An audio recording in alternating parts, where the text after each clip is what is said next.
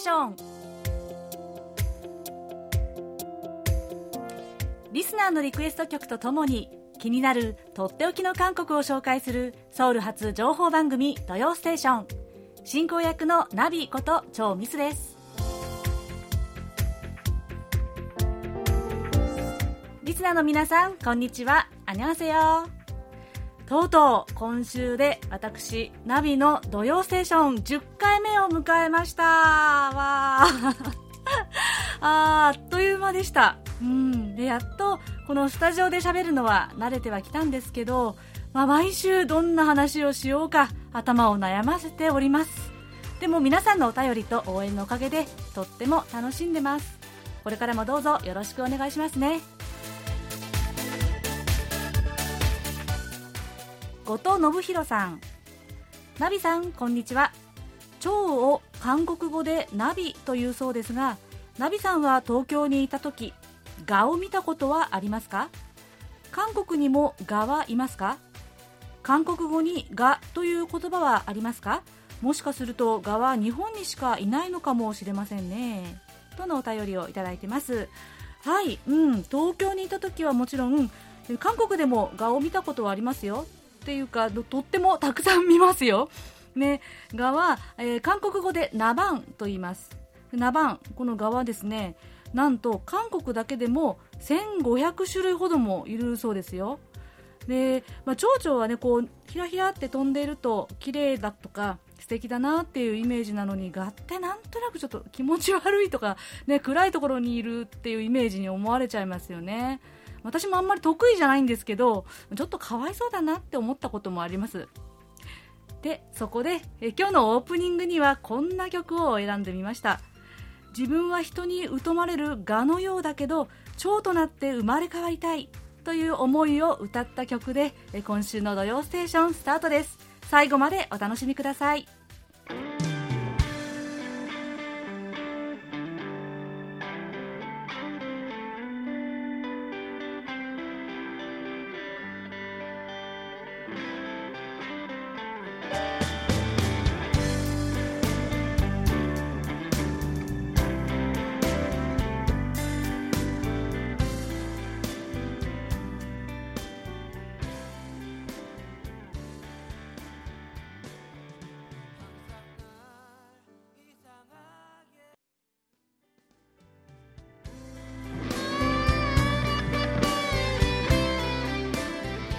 りした曲は2004年に発表されたイー・スンギさんのデビューアルバムに収録された「ナバンエックンガの夢」でした。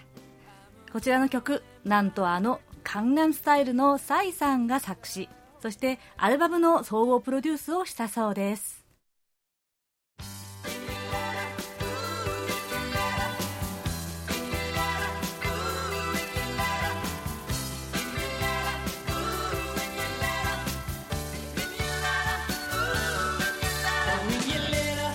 それではリスナーの皆さんから届いたお便りコーナーです。まずは放送を聞いてのご感想をいただきました。矢倉哲也さん。ナビーこと超ミスさん尾形教授こんにちは。いつも楽しく土曜ステーションを拝聴しています。ようやくニックネームが決まりましたね。これからも応援しますので頑張ってくださいね。ソウル暮らしの音は酔い戸についてでした。KBS の本社があることは知っていましたが歴史まで知らず大変勉強になりました。ありがとうございます。今更ですが KBS ワールドラジオの設立発祥の歴史について分かりやすくご説明いただければ嬉しいです。私が聞き始めた頃はラジオ韓国でした。またレポートします。とのお便りでした。はい矢倉さん、えー、10月3日放送の、えー、ソウル暮らしの音。こちらで紹介した酔い戸の歴史についてのご感想でしたね。リスナーの皆さんの中には KBS を訪ねてこの酔い戸に来られたっていう方が結構いらっしゃるかもしれないですね。で KBS の歴史。うんそうですよね。でかラジオ韓国は KBS ワールドラジオという名称に変わったのは2005年ですよね、うん、で私ちょうどひまわりさんから KBS 日本語放送半世紀の物語というですね50周年記念冊子をいただいたんですよ。でもこの発行がすでに2005年ということで15年前なんですね。今年は65周年ということでぜひ今度番組で KBS の歴史についても取り上げてご紹介しますね。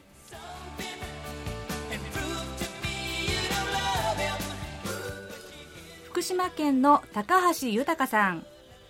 すっかり秋めいてきました。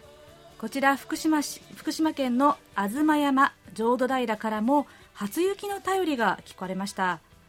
韓国でもソーシャルディスタンシングのランクが引き下げられたとのこと。少しずつですがコロナからの脱却ができるといいですね。さてソウル暮らしの音では韓国の童謡秋の道をご紹介いただきました。この時期にぴったりの選曲で童謡らしいとっても可愛い歌ですね。ところで歌詞の紹介の際にナビさんに歌っていただいていますが高音がとても伸びやかに発声されていました。ナビさんは声楽のご経験が終わりなのではないですか？隠された素質の一端を垣間見た感じがしております。美声の歌声を一度お聞きしたいと思います。機会があればぜひ番組内でご披露ください。というね。わーありがとうございます。もう一つ。ね及川和明さん。今週のソウル暮らしの音はこの季節にぴったりの童謡秋の道が取り上げられました。歌を聴いてると箱根の仙石原でススキの広がる光景を見たことを思い出しました。童謡の紹介ではマロンさんからの頃からの恒例で童謡を丁寧に紹介してその説をナビさんが歌ってくださいました。その歌声はなかなかのもので素晴らしいボイスコントロールにエコーのかけ方も絶妙でした。ナビさんの歌唱力とひまわりさんの編集の技ありですね。歌といえばそろそろ年末の穴音が気になってきますがこの調子でいけばナビさんと尾形先生のコンビで上位に行くのでは。ただ今年はコロナ禍ということもあり例年通りのやり方で番組が収録されるのかが気がかりです。ナビさん穴音での活躍を期待してます。とのお便りでした。ありがとうございます、えー、高橋さん東山ではもう初雪ということで早いですね。もう冬なんて、えー、さて恥ずかしながら歌ってしまいましたが同様褒めてくださってありがとうございます。でもねうん声楽の経験なんて大層なものはないんですけどね。えー、まあ強いて言えば小学校の頃合唱部でした、はい、小中学校の頃ですかね。えー、この美声を の歌声をまたご披露できる機会があるかな？分かりませんが、はい、ぜひお楽しみにということにしておきます。えー、そして及川さんも、えー、まあ、恐縮ですね、えー、ひまわりさんの絶妙なエコーのおかげでしょうね。ところで年末の穴音について、えご質問いただきましたが私最初穴音って何の略語かも略語かも分からずにいたんですよ。それで自分には関係ないことだなと思ってたんですけどさっきもですねでもあのナビさんも歌うんですよって ひまわりさんに言われてしまいました。ね、今年どうなるのか、えー、その通りあのかコロナ禍ということで、えー、どんなどんな風に進行するのかということはですね今スタッフの皆さんの中で、えー、まあお話し中ということです。えー、でも何らかの形でね、えー、せっかくの、えーと皆さん楽しみにしてらっしゃる穴音なので楽しくえー、お送りできればいいなと思っておりますあドキドキ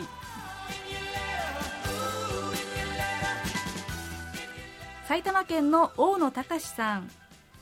映画「ドラえもん &93 年生まれチョン・ウンジ」を見てきました。もとい。映画「ドラえもん」と82年生まれキム・ジヨンです。原作の本は日本で21万部韓国で130万部のベストセラーとなり台湾でもベストセラーになっているそうです。公開2日目に見ましたが話題性もあり結構客席も埋まっていました。話が飛躍している嫌いがある。当日券が1900円と高い。といったところでしょうか。加えて映画の中のスマホの画面の電話番号をぼかした方がいいのでは。あの本からここまで映画を膨らませたという点ではあっぱれです。というご感想をいただきました。大野さん、びっくりしたじゃないですか。93年生まれチョン・ウンジって、え日本では映画のタイトルが変わっちゃったの？ってちょっとね私びっくりしましたよ。82年生まれキム・ジヨンですね。はい。この絵は私も韓国で映画を見ました。で本も読んで前評判もかなり聞いてしまっていたので、まあ、映画を見てうーんちょっと惜しいって感じるところも個人的にはうんありました。でもね大きな部分ではものすごい共感でしたよ私は。はい。で女性として日常でぶつかる理不尽さっていうのですね。まあ例えるならですね足を踏んでる人にはわからない足を踏まれてる人の痛みというのをですね。もしもし踏んでますよ。私足踏まれて痛いんですよ。っていうね声を上げている。そういう物語じゃないかなと私は理解をしました。分かりにくいかもしれませんが、まあ、こうやってね国と社会を超えて話題化されたっていうだけでもかなり意味のある物語だったんじゃないかなと思います。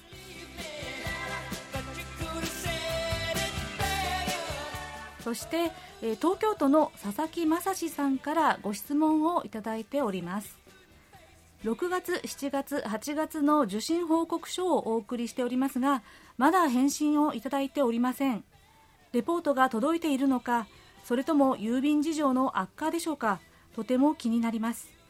出勤者減少や郵便事情の悪化が理由であればどこかのコーナーで教えていただければ幸いです。とのことです。はい。ご心配をおかけしております。ね。新型コロナの影響で韓国から日本に送る郵便物が日本では制限されているんです。で今は EMS 国際スピード郵便しか受け付けられていません。そのため受信確認証と記念品の配送は制限が解除されるまで見合わせている状態なんです。楽しみにされている皆さん本当に申し訳ありません。どうぞご理解をお願いします。早く解除されるのを私も待ってます。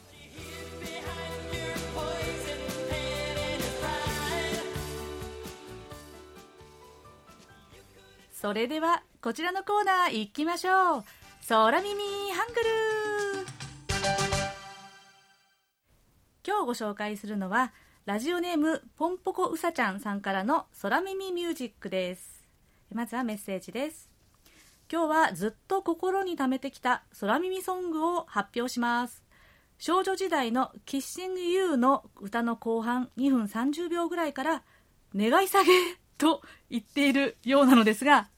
最初聞いた時え？願い下げ？と何とも不思議な気持ちになってしまいました。皆さん聞いてください。今でも久々に聞くとふっとした気分になってしまいます。というですねお便りです。少女時代のキッシングユー。ね懐かしい曲ですがどこで願い下げられるんでしょうかね。じゃあちょっとはい曲を聴いてみましょう。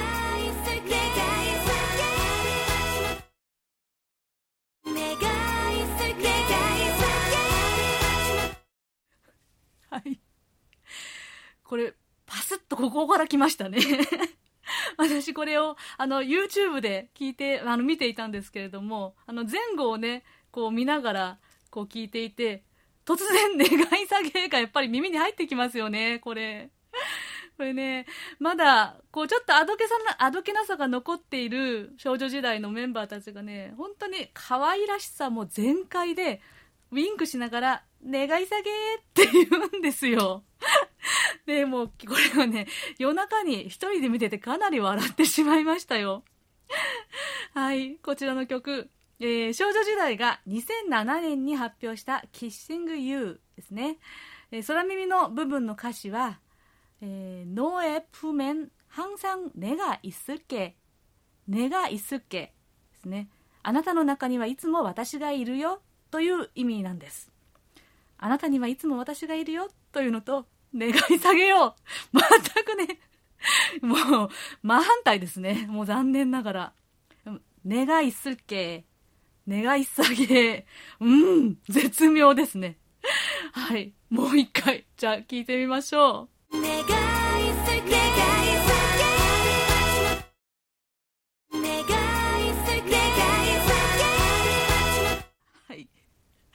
はい。願いすけ、願い下げでしたね。これ、えー、ちなみに、あの、2007年のミュージックビデオ見てたんですけど、少女時代この頃みんな素朴で可愛くてびっくりですね今は結構もうアイドルの中でもすっかり大御所って感じですよねということでえ今日の「空耳ミュージック」はラジオネームポンポコうさちゃんさんからのご投稿でしたポンポコうさちゃんさんにはえささやかなプレゼントと私のサイン入りベリカードをお送りします。皆さん引き続き楽しい空耳ぜひぜひお送りくださいね。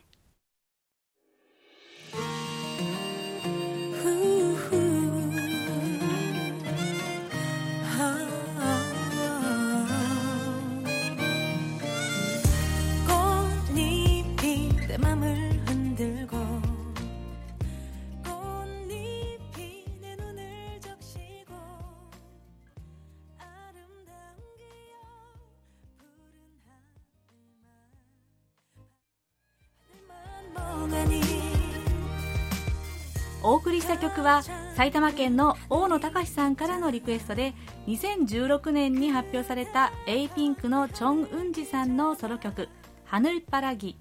ホープフリースカイ」でした。チョン・ウンジさんといえば KBS クール FM のチョン・ウンジの歌謡広場で素敵な声を聞かせてくれていますね。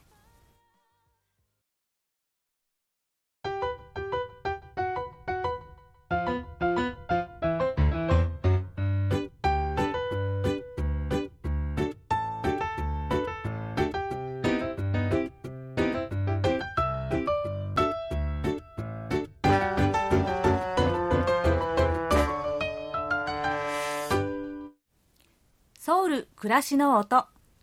このコーナーでは韓国の日々の暮らしの中で聞こえてくるさまざまな音や話言葉エピソードなどをお伝えしていきます。さてクイズです。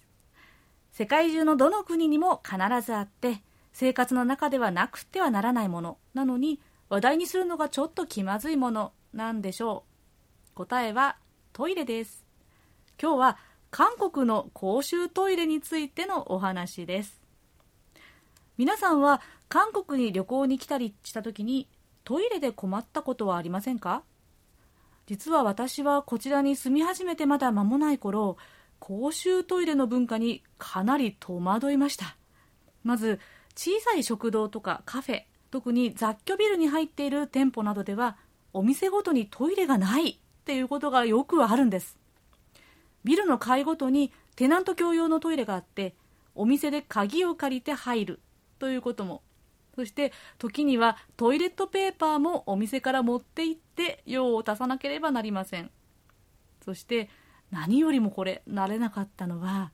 使用済みのトイレットペーパーを流さずにゴミ箱に捨てるという習慣。これね海外から来た方で困ったり嫌だなと思った方は少なくないんじゃないかと思うんですよ。世界でも使用したトイレットペーパーを流さずにゴミ箱に捨てるっていう国はほとんどないそうです。どうして韓国ではペーパーをゴミ箱に捨てるのか。本当にそんなにしょっちゅう配管が詰まっちゃうのかっていうのが私はずっと疑問でした。そこで今回調べてみたらトイレにまつわるいろんなエピソードが出てきたんです。まず韓国のトイレの歴史。60年代から70年代ぐらいまで韓国では汲み取り式が一般的だったのでトイレは家の外にあるのが普通でした。で用を足してから拭くのは新聞紙やわら半紙だったので当然その紙は別にゴミ箱に捨てることになります。水洗トイレが普及し始めたのは70年80年代になってから。さらに1988年のソウルオリンピックを機に街中で公衆トイレが本格的に普及するようになったんです。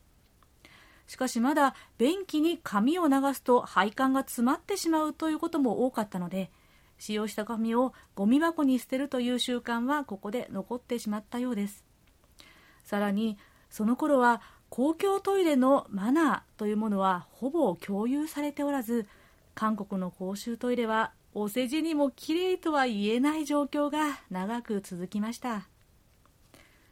そのことに関心を持って韓国のトイレ環境を改善しようと取り組んだ人がいるんです。その人は1999年にトイレ文化市民連帯という市民団体を立ち上げ大きな活躍を果たしました。例えば美しい人はとどまるところも美しいです。アルムダウンサラムンモムンチャリドアルンダプスニダという韓国に住むなら誰もが知ってる有名なフレーズがあります。ほとんどの公衆トイレにこのフレーズが書かれたシールが貼ってあるんですね。これはトイレ文化市民連帯のピョ・ヘリョン代表が考案して爆発的に普及したそうです。こうして人々の認識が変わってきて韓国の公衆トイレの環境はどんどん改善されていきました。なんと韓国には世界で唯一公衆トイレ法という法律があるんです。この法律は何度か改正を重ねて2018年1月1日から公衆トイレのゴミ箱をすべてなくすということが公式に決まりました。今ではほとんどの公衆トイレでトイレットペーパーは便器に流すようになっています。ただ長年の習慣のためかいまだに紙を便器に流さなかったりまたは施設が古いため配管が詰まりやすいところではトイレットペーパーを流さないでくださいという張り紙がしてあったりしてまだまだ改善の余地はありそうです。とはいえ韓国の公衆トイレは飛躍的に良くなってきています。毎年政府と市民団体が主催する美しいトイレ大賞なんていうのもあるんですよ。今年で第22回目となる2020年美しいトイレ大賞がこの10月に発表されました。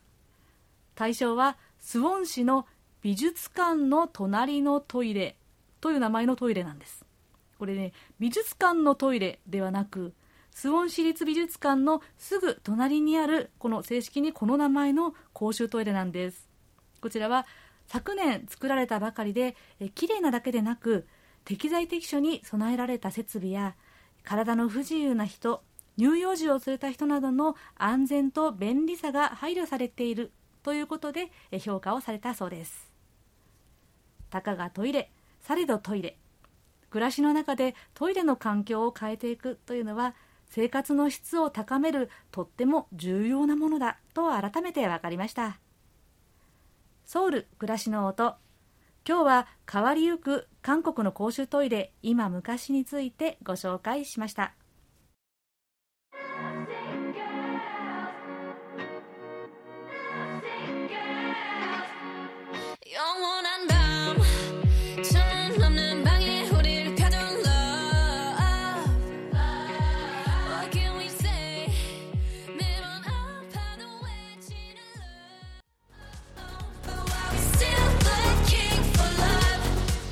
お送りした曲はペンネームガガ154さんからのリクエストでブラックピンクが今年10月にリリースしたばかりの曲「Love Sick Girls」でした。ガガ154さんからは日本のラジオ局が集計している週間チャートでも10位以内に BTS とブラックピンクがランクインしていますということでリクエストしますとのメッセージをくださいました。こちらの曲グローバル YouTube ソングのトップ100でも2週連続で1位を占めています。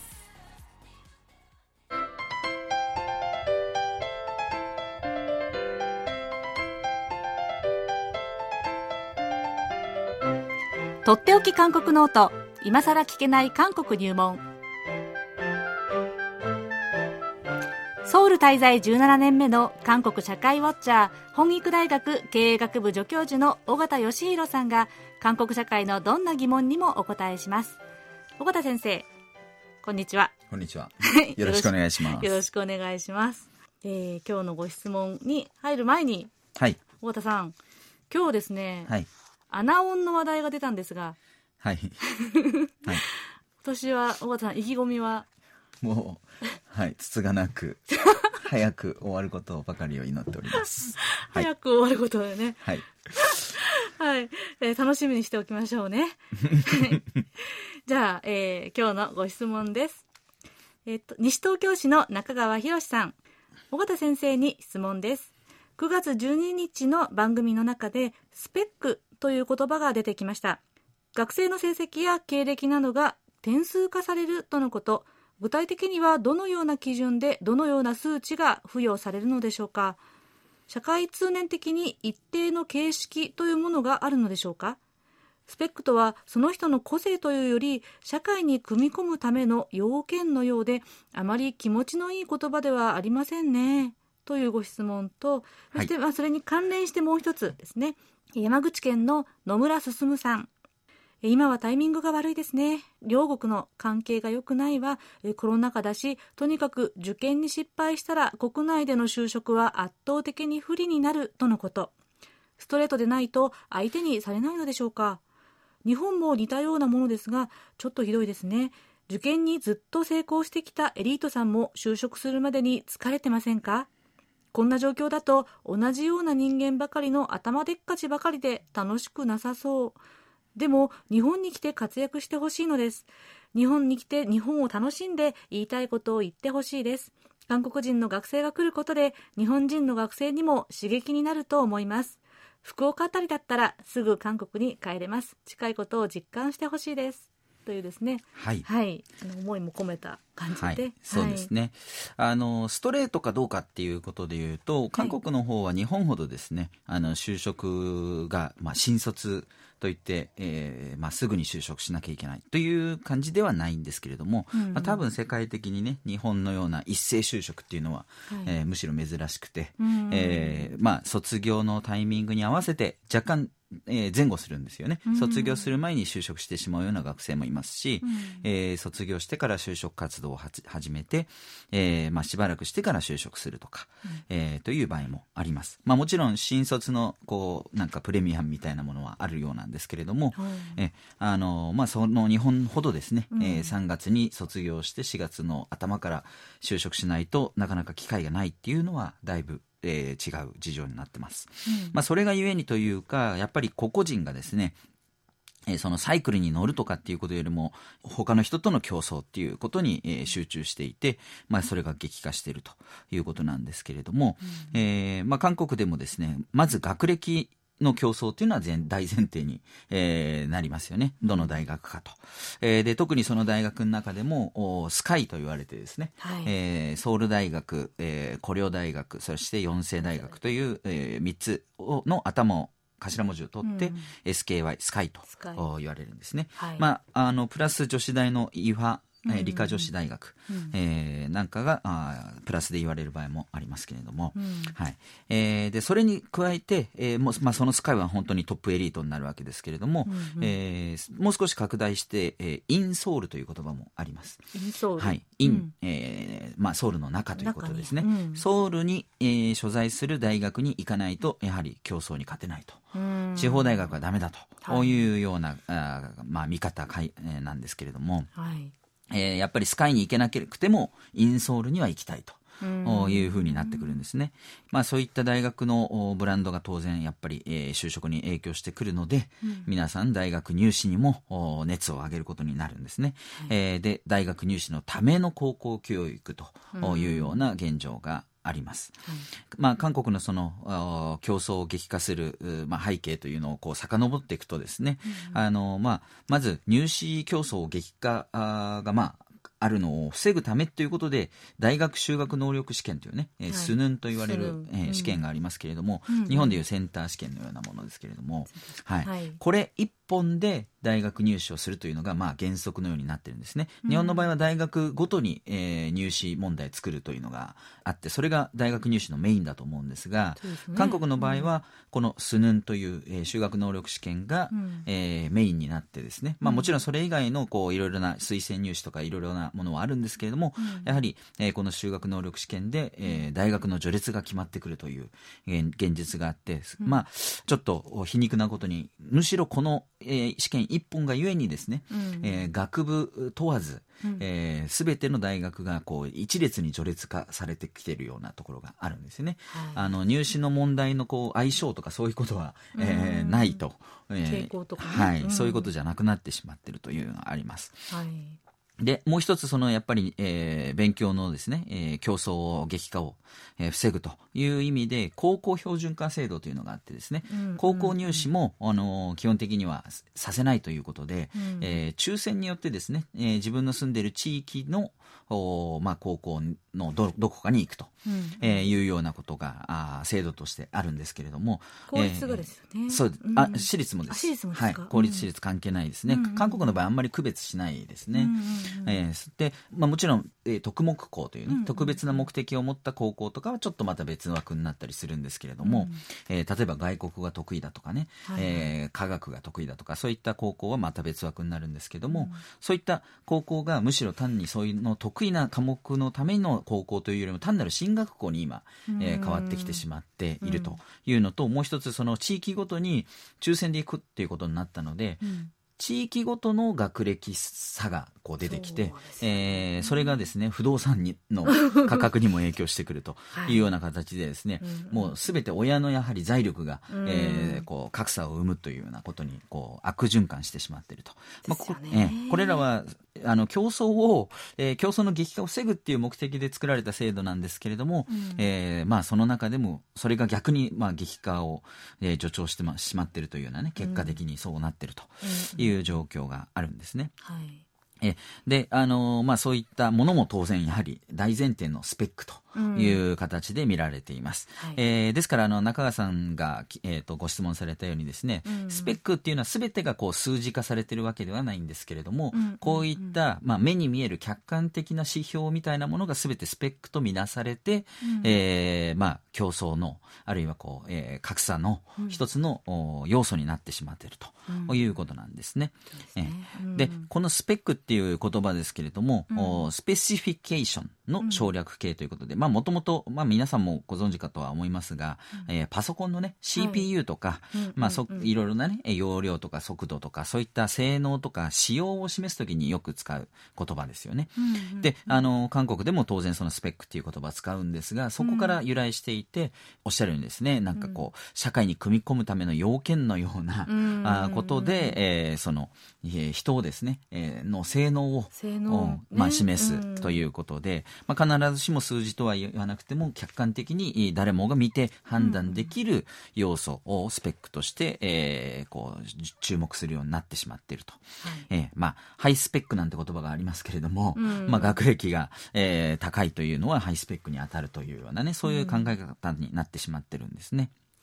えで、その学歴にプラスして、えーそのスペックの競争が激しくなってるのが、えーまずはやっぱり英語の資格ですよね。はいえーで、英語、特に TOEIC の点数というのが、まあ、あーあります。うん。えーそれから大学の成績。うん。えーもう TOEIC の点数は当然点数ですし、大学の成績も A プラスは何点とかっていうふうに換算できるように、えーなってます。これはまあ日本の大学もそうだと思うんですけれども、4年間の成績を全部平均して何点以上とか、えーそういった形で学生たちがやっぱり目安にして、何点以上取っておかないと、えー大企業には入れないとか、えーそういうのを意識して毎学期毎学期平均点を、えー自分でですね、計算して、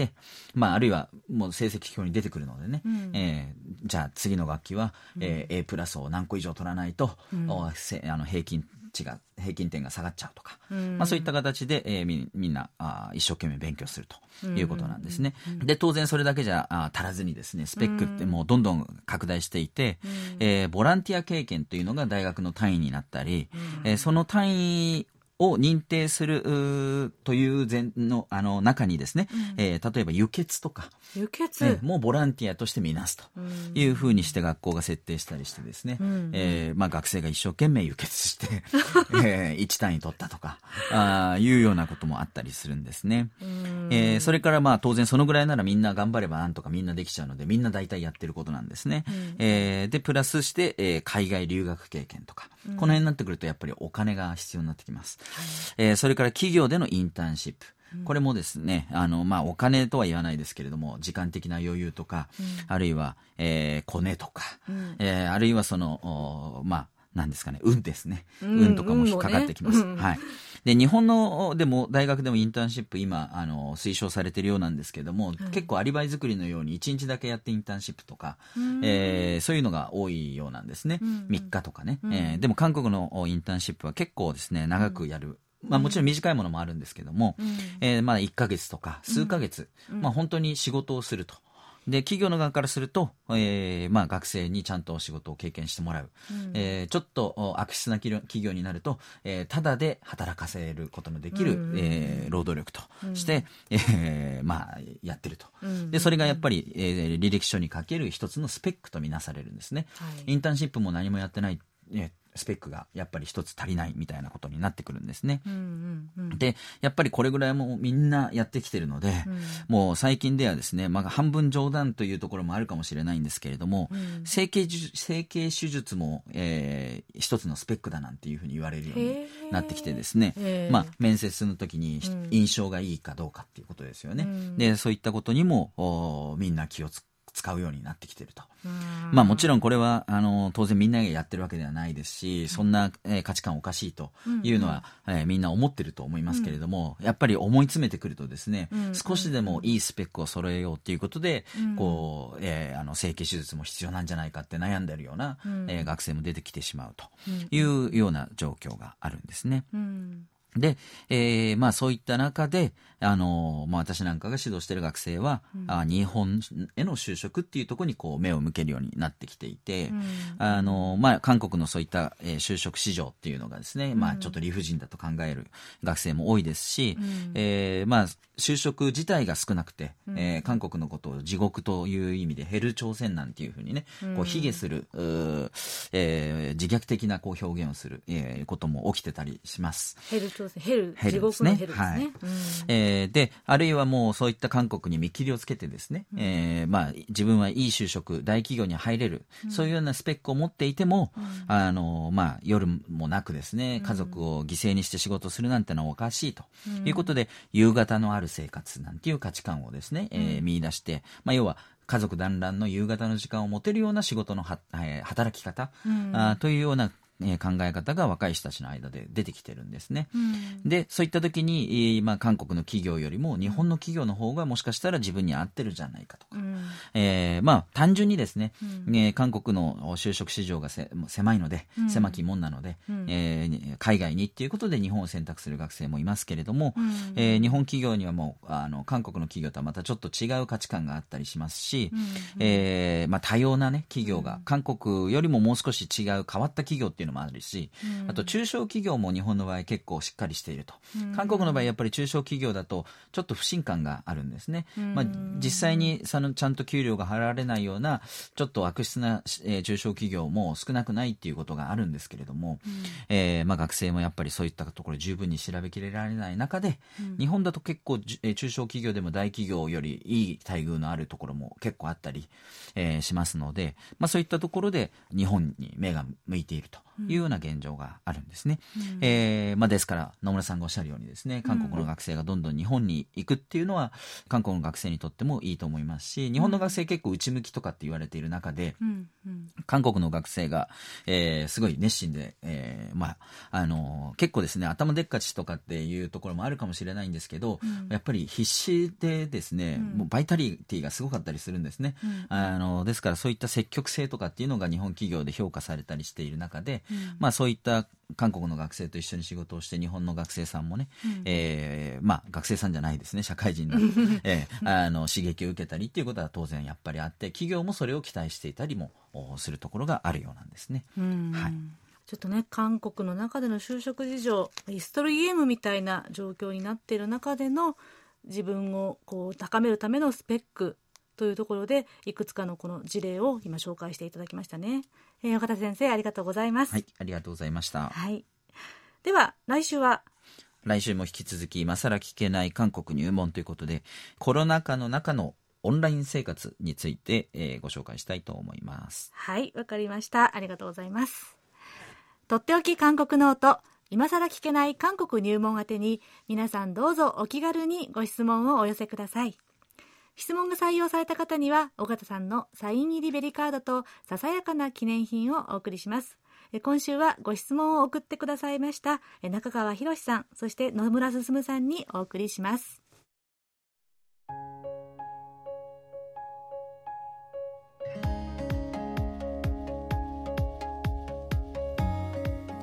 それでは今週のおすすめスポットです今日ご紹介するのはお待たせしました。以前にデーブ川崎さんからリクエストをいただいたソウルのクラフトビール屋さんです。早速最近訪問したお店を紹介したいと思います。ソウルの西側地下鉄2号線6号線のハプチョン駅近くのエリア。こちらは知る人ぞ知るクラフトビール屋さんの密集地なんです。繁華街でにぎわっている大きな店舗からオーナーこだわりのこじんまりした店舗まで様々です。今回は駅から少し離れた住宅街に近い路地にある小さなお店ソウルブルワリーというお店を紹介します。古い平屋の一軒家を改築したというお店はグレーと焦げ茶色が基調のシックな店内となっています。小さな中庭に面したテラスもあってとってもいい雰囲気。このリモデリングには日本のデザイナーも関わって一緒に手がけたとのことです。さてまず1杯目。ゴールドラッシュカリフォルニアコモンという名前のラガーをいただきました。こっくりした濃いめの色ですが口当たりは爽やかですね。ほんのり苦みが効いていて美味しかったです。そして2杯目。サリンジャーライ麦 IPA という名前のエールです。こちらもね独特の苦みがあるんですけどもオレンジの香りがふわっと広がってねとてもとてもフルーティーな感じですね。このお店の一押しということで人気の品だそうです。そして3杯目ではなくて同行の友人が飲んだものはペールブルードット IPA というこちらもエールでした。これもサリンジャーと近い味で柑橘系の香りが鼻をくすぐりました。店内の醸造所で作られているビールはどれも美味しくってフレッシュでした。おつまみに頼んだゴールドラッシュチキンというのはなんと金粉が金の粉がですね乗っていてとても豪華ボリュームもたっぷり。でピリ辛でビールが進むお味でしたよ。韓国でもオリジナリティあふれるクラフトビール屋さんがたくさん増えています。今はですねクラフトビールやマップなんかもあるようですよ。ビールが好きな方はぜひ一度訪れてみてください。今日ご紹介したソウルブルワリーは地下鉄2号線6号線のハプチョン駅から徒歩8分。